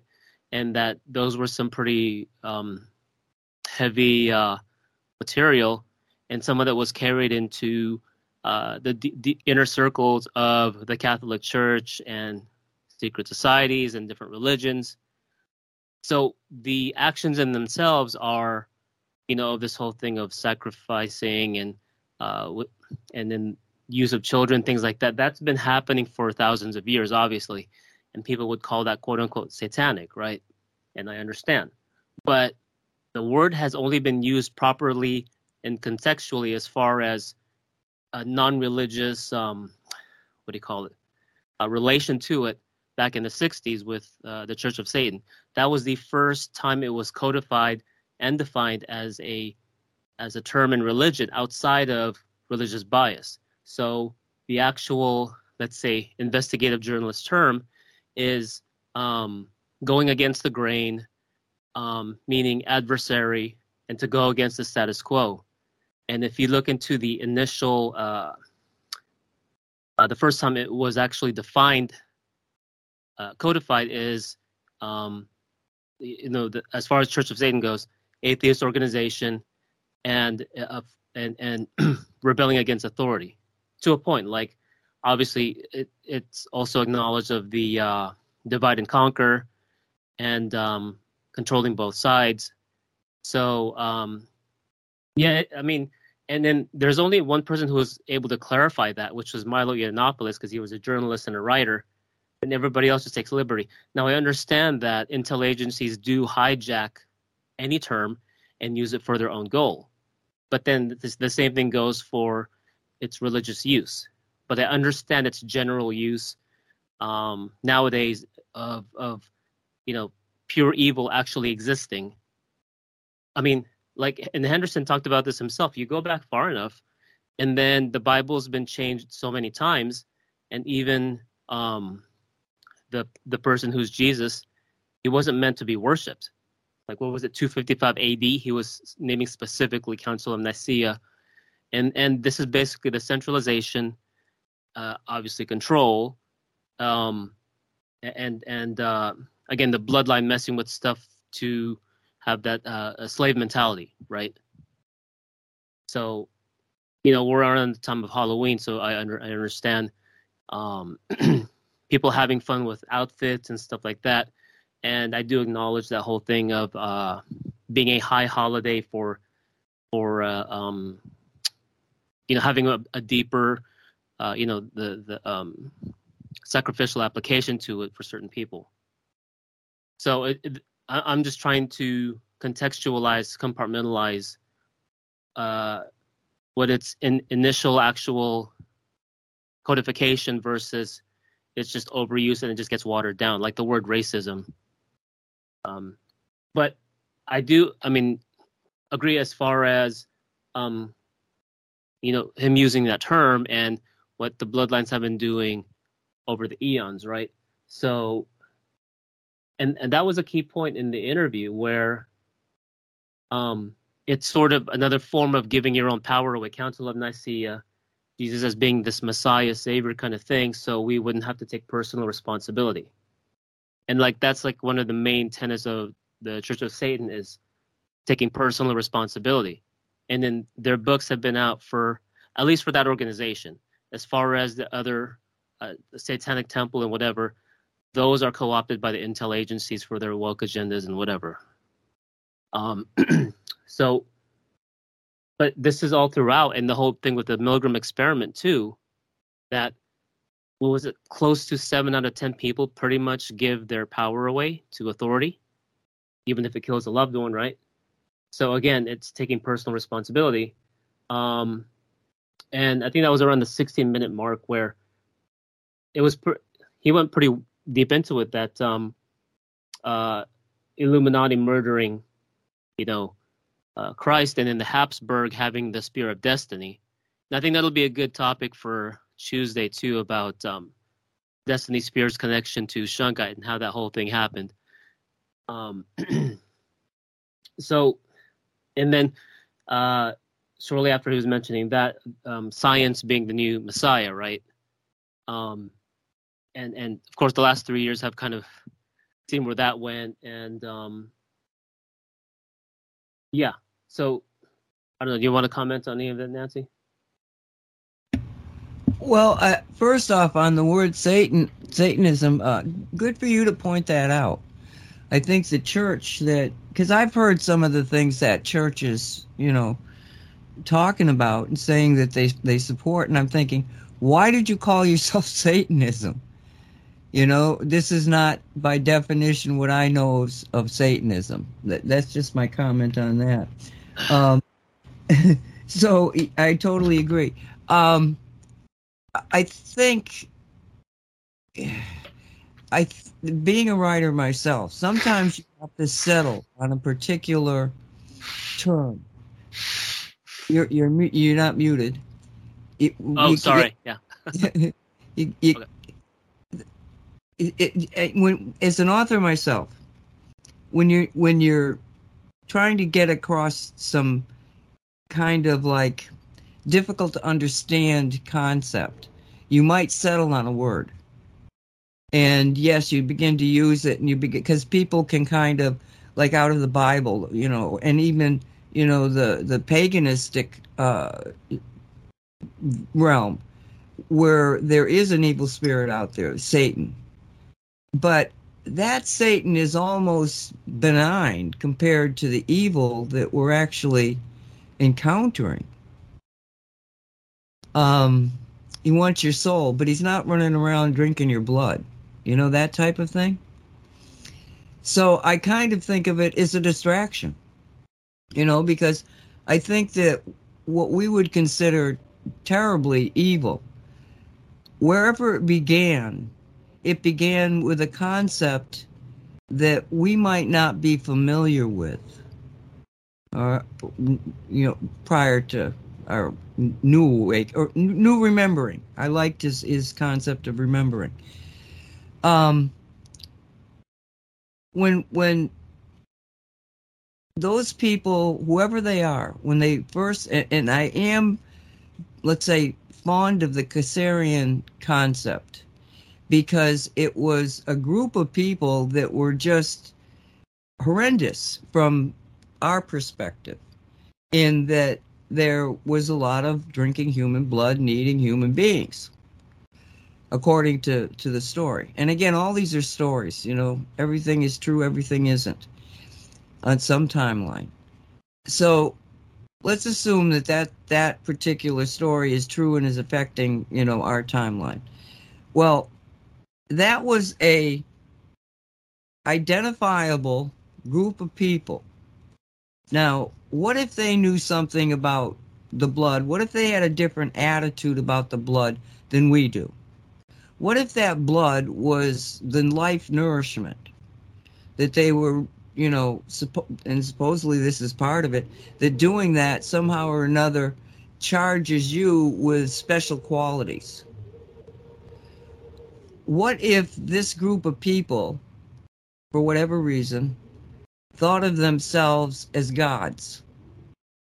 That there was no one God, there was not any all these other gods, you know, they were they were God. And if you look at the some of the things that these people say, it's like they're talking like they're gods. You're going to be safer. You're going to be happy. You're going to eat bugs and you're going to be happy because I'm God and I'm telling you that. Right?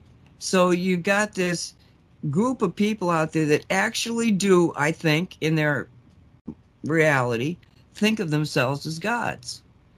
And yes, it's part of this this heritage of the bloodline. And that's why when I hear people talking in terms like Henderson did, that he could actually name the people, who were they, what did they do, you know, blah blah blah. Um, it, it, it takes on a, a reality. Oh, I see. You've actually you're actually tracing all of this, so it becomes more real that this concept of bloodline could, in effect, be a subcategory of reality that the vast majority of us don't understand and can't even get there in our head. Yes, I am God in that I am made from the substance of God but I'm not the one God. I don't think you think you are either. You know, we're all versions of God.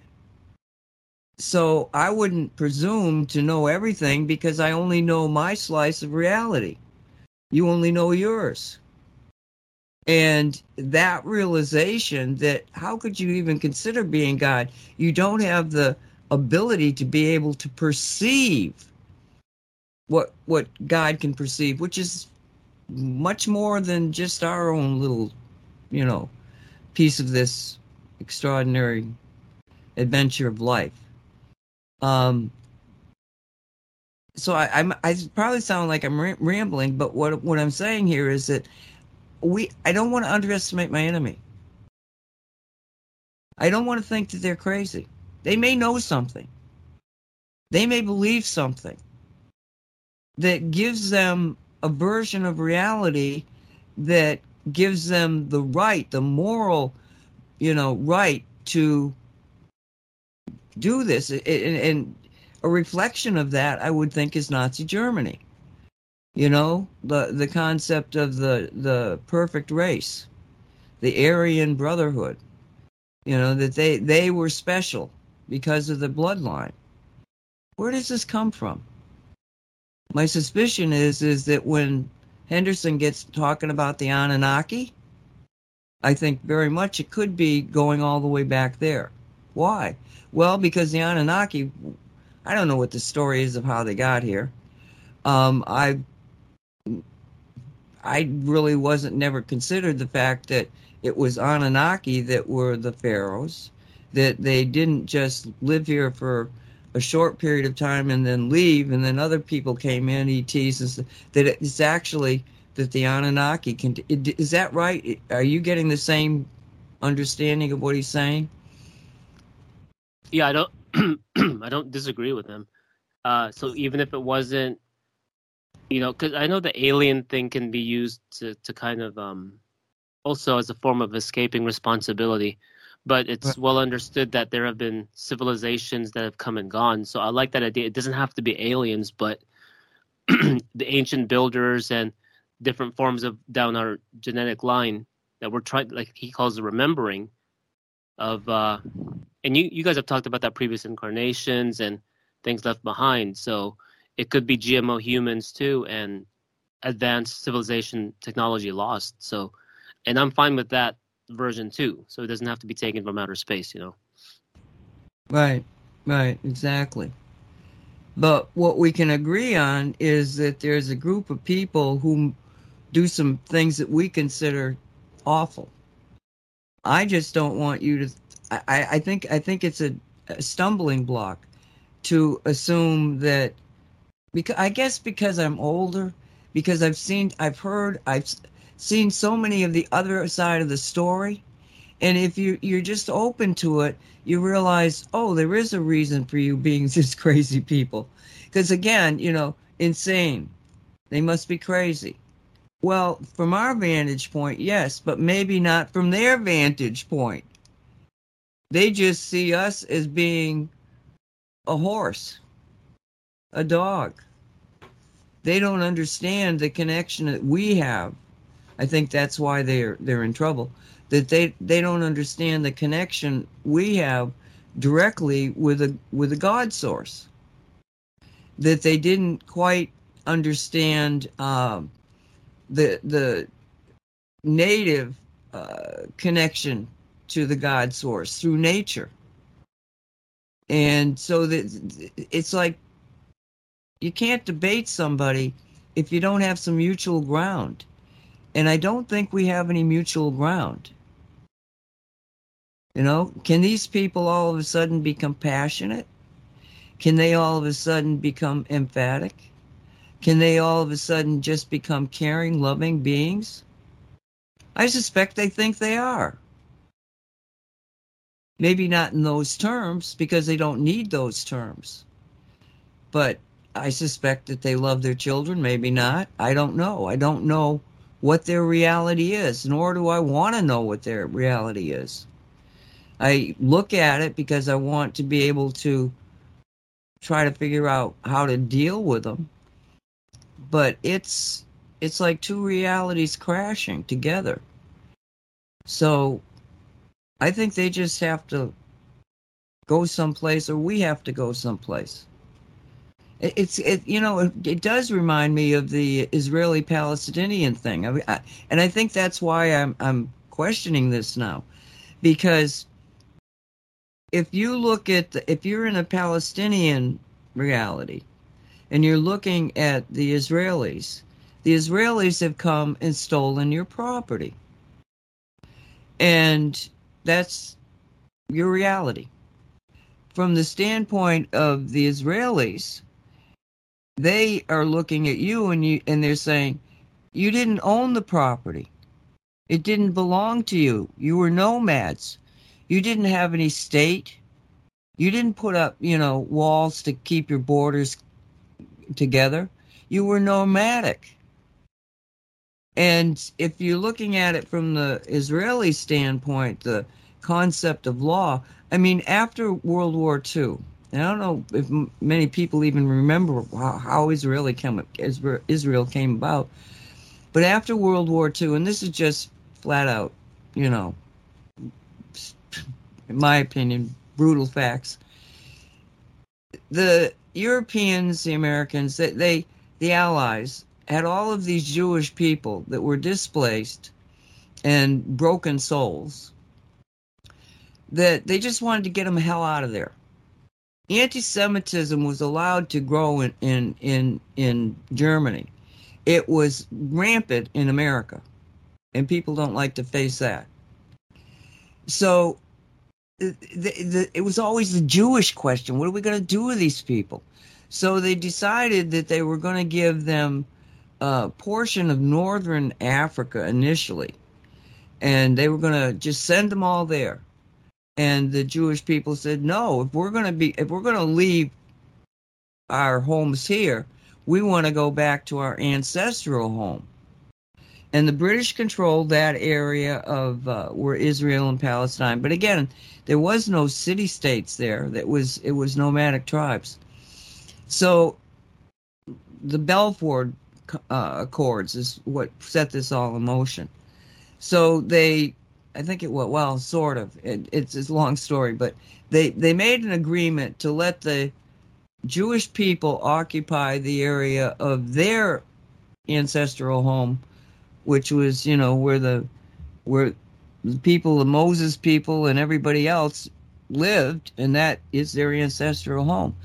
Send them back there and give it to them because nobody owned it the British owned it, but you know there wasn't there wasn't any pushback from any states at the time. So they started just putting these people there, and then you know Israel wants to become a state, so there's a UN. By that time, the UN was built, so there was a UN meeting, and the Arabs were all told about this meeting, and the Arab tribes never showed up. So the UN said, well, I guess they don't want this land, it's yours. They gave it to the Jews. So, from the Jewish standpoint, that's how they ended up with the legal right to that land. And from the Palestinians, they don't even care about the law. That was their land. They had lived on it. That was their ancestral land. How do you how can you get these two people to to come to any kind of an agreement? Well, the, the thing of it is, is it's very easy. You know, all you have to do is expand the economic wealth of Israel into Palestine, into the other Arabs around you. But there is this, I call it an artificial movement that doesn't allow that to happen. And I think it goes back to the Khazarian mafia or uh, some whoever the uh, the uh, Anastasi. I I mean I don't know where it starts, Anunnaki, but I don't know where it starts. But they're still mucking with stuff. So as long as this stuff starts to unravel, you begin to see that the Palestinian people are definitely victims. But they're victims because of the programming that there's being put on them by the Hamas. And uh, apparently, from what I'm hearing, and again, you get different stories, but the Hamas are t- teaching children to hate the Jews, to want to exterminate the Jews. So, okay, you got that situation occurring there. But at the same time, you had 20,000 Palestinians every day crossing into Israel to go to work. And one of the most important things I saw in watching a lot of this crapola was it, it, it within it was it was virtually it just happened and there was this man there who was being interviewed and he absolutely looked shell shocked he, he he but he just kept saying, I don't understand this. This is our friends. These are our friends. Why did they do it to us? So that man was seeing Palestinians doing this instead of Hamas. He wasn't even in his mind at that time. So it goes back to what happens when you take, uh, you know, uh, which I disagreed with at the time. I thought this was a bad idea. The busing of the students, black black to white, you know, that type of thing. When they were busing students outside of their local school in order to integrate uh, black and white kids. Well, what they did discover, and again, you don't hear about this, but what they did discover is that if you brought black and white kids together, they played well. Okay, it, you've got to be programmed in a deep hate to not see. There's a great commercial out there. This dad is in a car with his son, and the dad is saying to his son, they're they're parked on a street, and the dad's saying to the son, "I've seen your social posting. You said Hitler was right. I didn't teach you that sort of thing." And then he points to this building, and there's some Jewish people coming out of this building. And he says, if you believe that, then you get out of this car and you go tell them that. And, you know, the kid is looking, and this camera work that they did was so excellent. All these people were, were laughing and they were having fun and they were just regular people. And of course, the, the son is seeing those regular people, not this image in his head about Jews. So when you take and you marry up black to white, there is a breakdown of that uh, bigotry.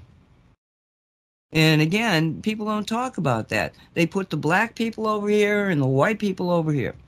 Well, I live in a neighborhood where the white people are 13% of the population. I've got black neighbors, I've got brown neighbors, I've got Haitians and and Caribbean. I've got. I tell people don't come to Miami if you think you're coming to an American city. It's an international city. And you know, so yes, and, and I do the same thing. If all of a sudden I drove into an area that was up north, predominantly black, I think I'm in a bad neighborhood. But that's not true down here in South Florida. It's a different place. And, you know, if I'm in trouble, who's going to run to me? A Haitian on that side, a Haitian on that side, a Latino from across the street, a black guy from, from across the street, you know, another black person, black being American black and, you know, versus, versus Haitian black. So, but I wouldn't have a white person, though two white people that I know live behind me and they'd probably not hear me scream. you know, so, but I, I don't see black or white or brown because I live with them. They're my neighbors. So the only way you're going to cure a lot of these problems is to take down these ghettos that people have built up around themselves because they've been financed to do that. But it's not a big thing to do. We can we can change everything in a lot of ways. I'm sorry. I'm going to turn over to you. Yeah, uh, change comes locally and to your neighbors. So, absolutely. Um, wanted to read this quote at the 45 minute mark of his interview. And let me see. Force and fraud are in war, the two cardinal virtues. Covenants without the sword are but words and of no strength to secure a man. And all, when all the world is over, overcharged with inhabitants, then the last remedy of all is war, which provideth for every man by victory or death. I mean, that's what we're seeing now, right? With the um, uh, Middle East distraction. Uh, and like, if the focus is so heavy there, again, like what we talked about last time, what is happening locally that's so much more, uh, you know, that's heavier? Things are sweeping under the rug, things are passing. Um, so take a look at what your decentralized sources are. I mean, both both you know um, outlets, centralized and decentralized. I, I like Jim Mooley's take of if you take the centralized point of view and just invert it, it then it basically becomes true like weeks later, and that's a pretty consistent formula. Uh, I was recommending um, uh, Henderson's Mike Adams what do you call it, it's an interview. So one of the big highlights there, and Adam said this, is that um, Palestine is is um, a, a, test pilot program to be a 15 minute city, and we see that out in the open of you know the cutting off of. I mean, if they could cut off their oxygen, they probably would. So even from the Egypt side, right, that that's co- closed off too. So where is the um, Arab assistance from there? I mean, I haven't looked into it too much, but and then even Israel itself is kind of a prison. You have all of these walls and restrictions and surveillance, and them having the most powerful surveillance te- technology for those things. Um, but going back to uh, agriculture was a consistent theme he brought up, um, and, and, that it had. Um, do, you remember him mentioning it? Of uh, so in, in, Native Americans they have a council. The the whole thing of a chief was uh, a current construct. So when agriculture was brought in, I mean, not only did it destroy so much of the the wildlife around, you have to clear the land, right? So you hear this a lot in the low carb and um, zero carb community of why, um, you know, they, it's like not apples and oranges, but they compare that if you're eating meat, you're killing more animals. But vegetarian and vegans, like, no, you're helping the environment. That's completely not true. Agriculture, you have to kill so many in the hierarchy of um, insects, animals, way more other than chickens. Chickens you do kill a lot, so that there's that. But the Anunnaki, I think, train you know for for um, beginning agriculture and Sumer, and that was part of the um, disposability of, of civilization, right? And, and also, um, what was it? He's something about women losing their power and status based on agriculture, and that was a forced thing too. Uh, can't find it in my notes. But do you remember him I talking about that? yes, yes, I do.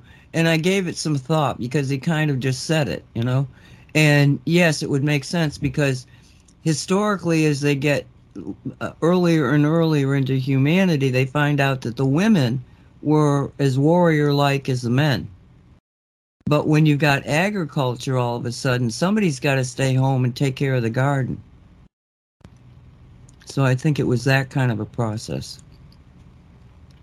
Yeah, uh, it was around the 34 minute mark. The, the women's status um, had crashed because of the agriculture movement. Um, yeah. So yeah, they they've had they've had women leading, you know, armies. You know, it, it, it, and that's I, I watched some of this. Uh, I'm really into uh, you know, going back and digging in, into pits of stuff. And the more they, they dig, the archaeology expands and they've got new abil- abilities to be able to look under the ground and stuff. When they've got all that happening, they're finding that women were highly respected as warriors. And I think that that, that, that agricultural thing, taking them out of the nomadic concept of the um, fighting right beside the man, even in the Aztec they found a, a, a grave site of something. It turned out to be um, one of the last uh, battles between the Spanish and, and the Aztec. There were women there, a lot of women.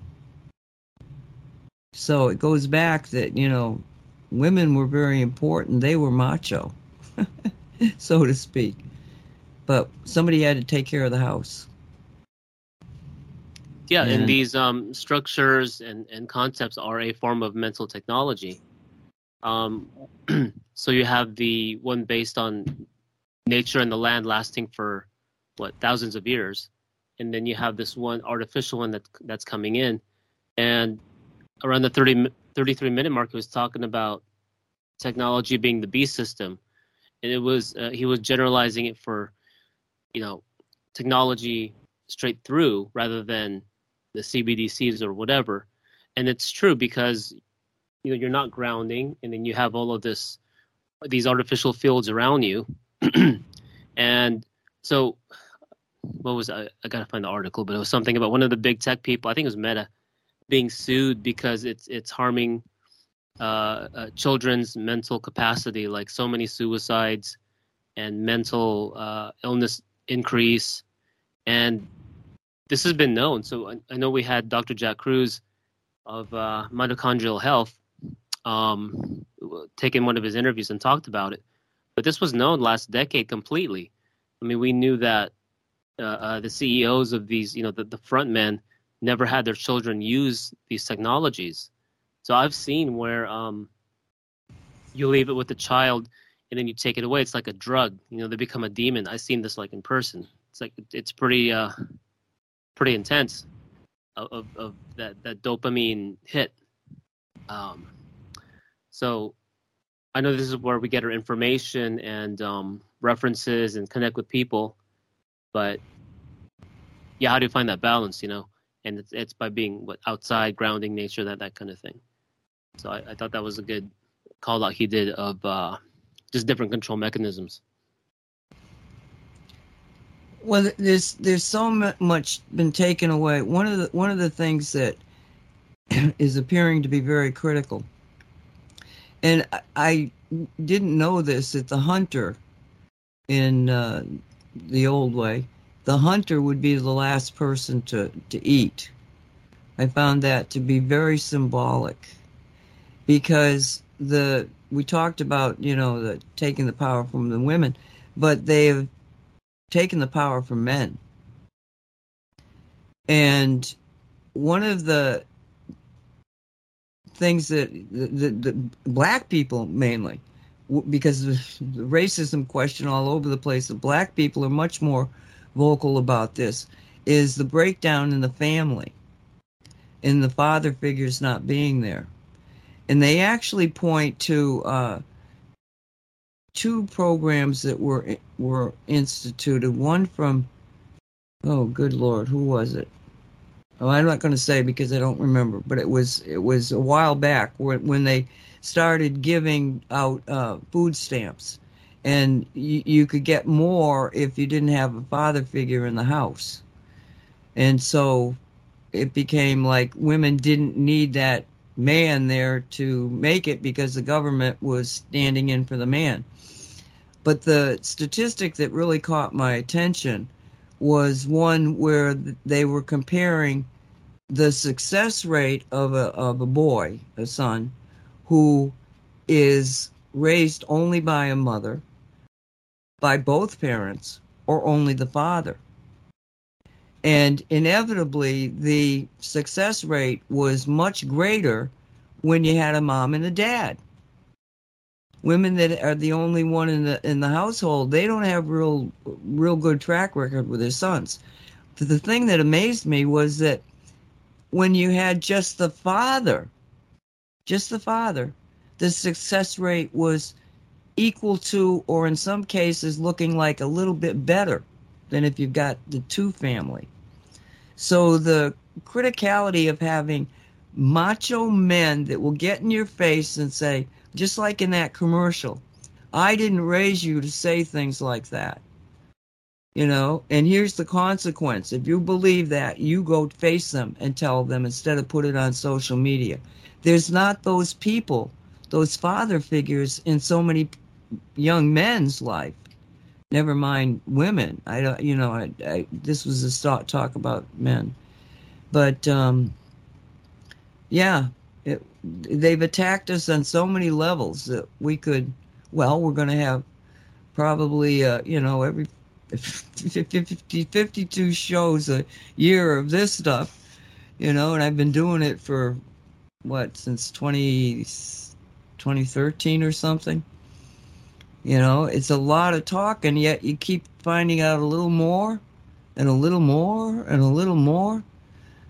But I believe that we're we're going to succeed uh, in the end, and I think that a lot of what we're seeing is desperation on the part of the the black cats. These people that think they're God, maybe they're getting a little bit nervous.